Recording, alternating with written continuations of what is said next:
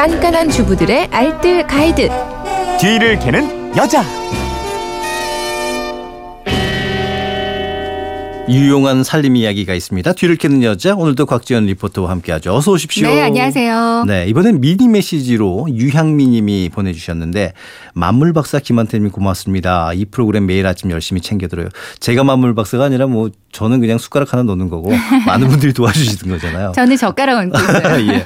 저도 고민이 하나 있는데요. 다리미로 옷을 다리다 보면 종류에 따라 다리미에 눌러붙는 옷들이 있어요. 다리미 바닥 처음처럼 청소하려면 어떻게 합니까? 꼭 좀 알려주세요 하셨는데 아 저도 이 경험이 있습니다. 이게 섬유 어떤 거냐에 따라서 다른데 그걸 굉장히 뜨겁게 해놓고 하면 다 되는 줄 알고서 냈다가 옷이 그냥 달라붙었던 적이 엄마들은 있어요. 특히 다림질하다가 이제 전화가 오는 경우가 네. 있어요. 어. 그럼 전화 통화를 한참 하다 보면 잊어버리고 있는 거죠.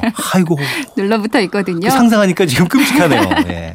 근데 잘 살펴보시면요. 다리미의 적정 온도가 다 표시되어. 있습니다. 예. 면이나 마종류는 200도 내외, 그리고 어, 모직이나 울은 150도, 음. 합성 섬유, 그러니까 화학 섬유는 120도 정도거든요. 그러니까 꼼꼼히 보시고 적정 온도 유지하고 적당한 시간에 달여 주시는 게 좋겠어요. 지금 이 얘기 들으면서 화학 섬유가 120도 정도 되잖아요. 네.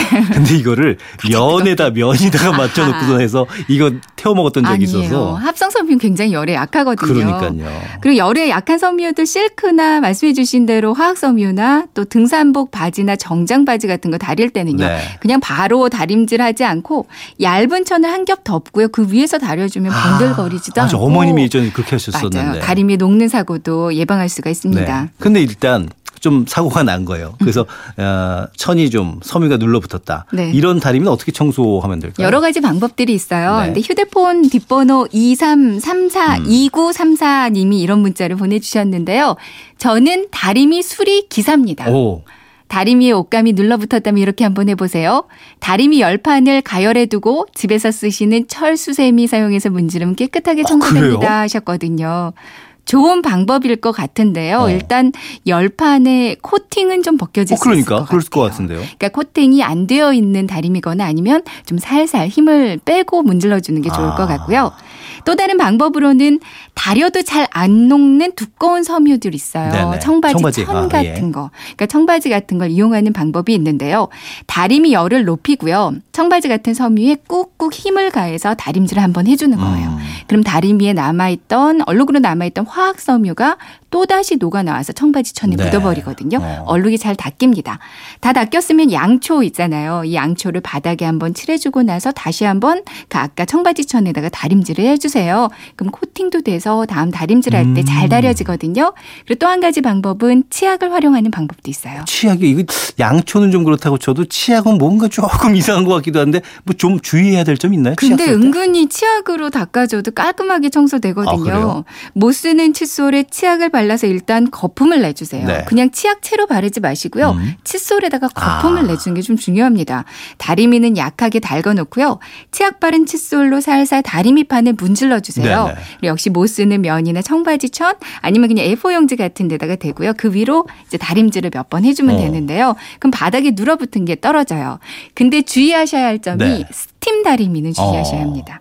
스팀 나오는 구멍이 있잖아요. 아 이게 치약이 들어갈 수가 치약이 있겠군요. 깊이 들어가면 고장 날 수도 음. 있거든요. 그러니까 가급적 스팀 구멍 부분은 좀 조심해 주시고요. 만약에 치약이 살짝 들어갔다면 스팀으로 한번 세게 눌러서 빼주는 게 좋겠어요. 그렇군요. 이 밖에도 가구 광택제 네. 있잖아요. 이게 있다면 광택제로 다리미판을 음. 닦아주는 것도 좋습니다. 근데 반면에 이 5869님은요. 반대로 옷감에 남은 다리미 자국은 어떻게 제거하나요? 하셨거든요. 네. 어휴, 이런 법도 있죠. 네네. 완전히 타서 구멍 나버린 건 어쩔 수가 없는데요. 네. 살짝 눌어붙은 옷이라면 어느 정도는 복구가 가능합니다. 이때 좋은 게 과사나 수소수예요. 음. 네. 과사나 수소수를 옷 한 자국에다가 살짝 묻혀놓고요. 그럼 거품이 막 일거든요. 네. 이때 조물조물 주물러 주기만 하면 되는데 그럼 말끔히 없어집니다. 정말요? 시간이 좀 지나면 복구가 어려울 수 있어요. 어. 그러니까 방금 탔다. 막 과산화수소수를 해주시는 게 좋습니다. 아, 이게 곽지연 씨 얘기 듣고 있다 보면은 생활 비법이 있을 아니라. 마술을 보고 있는 그런 근데요, 느낌이네요. 저도 살림하다 보니까 네. 이게 살림이 정말 과학이고 마술이고 그렇더라고요. 그렇군요. 자, 오늘 내용 세 줄 정리 한번 해볼까요? 네, 다리미판에 옷감이 눌어붙었다면 열판을 뜨겁게 달궈서 안 입는 청바지 천에 대고 문질러 주세요. 철수sem이나 가구 광택제를 이용하거나 치약을 칫솔에 묻혀 거품을 내준 후에 다리미판에 붙여주는 방법도 있습니다. 옷에 다리미 얼룩이 남았다면 과산화수소수를 재빨리 묻혀서 세탁해 주세요. 네. 오늘 어, 저한테 굉장히 큰 도움이 되는 정보였기 때문에 앞으로 문제가 생길 때 꼭 그대로 해보도록 하겠습니다. 네. 지금까지 뒤를 캐는 여자 곽지연 리포터와 함께했습니다. 고맙습니다. 네, 고맙습니다.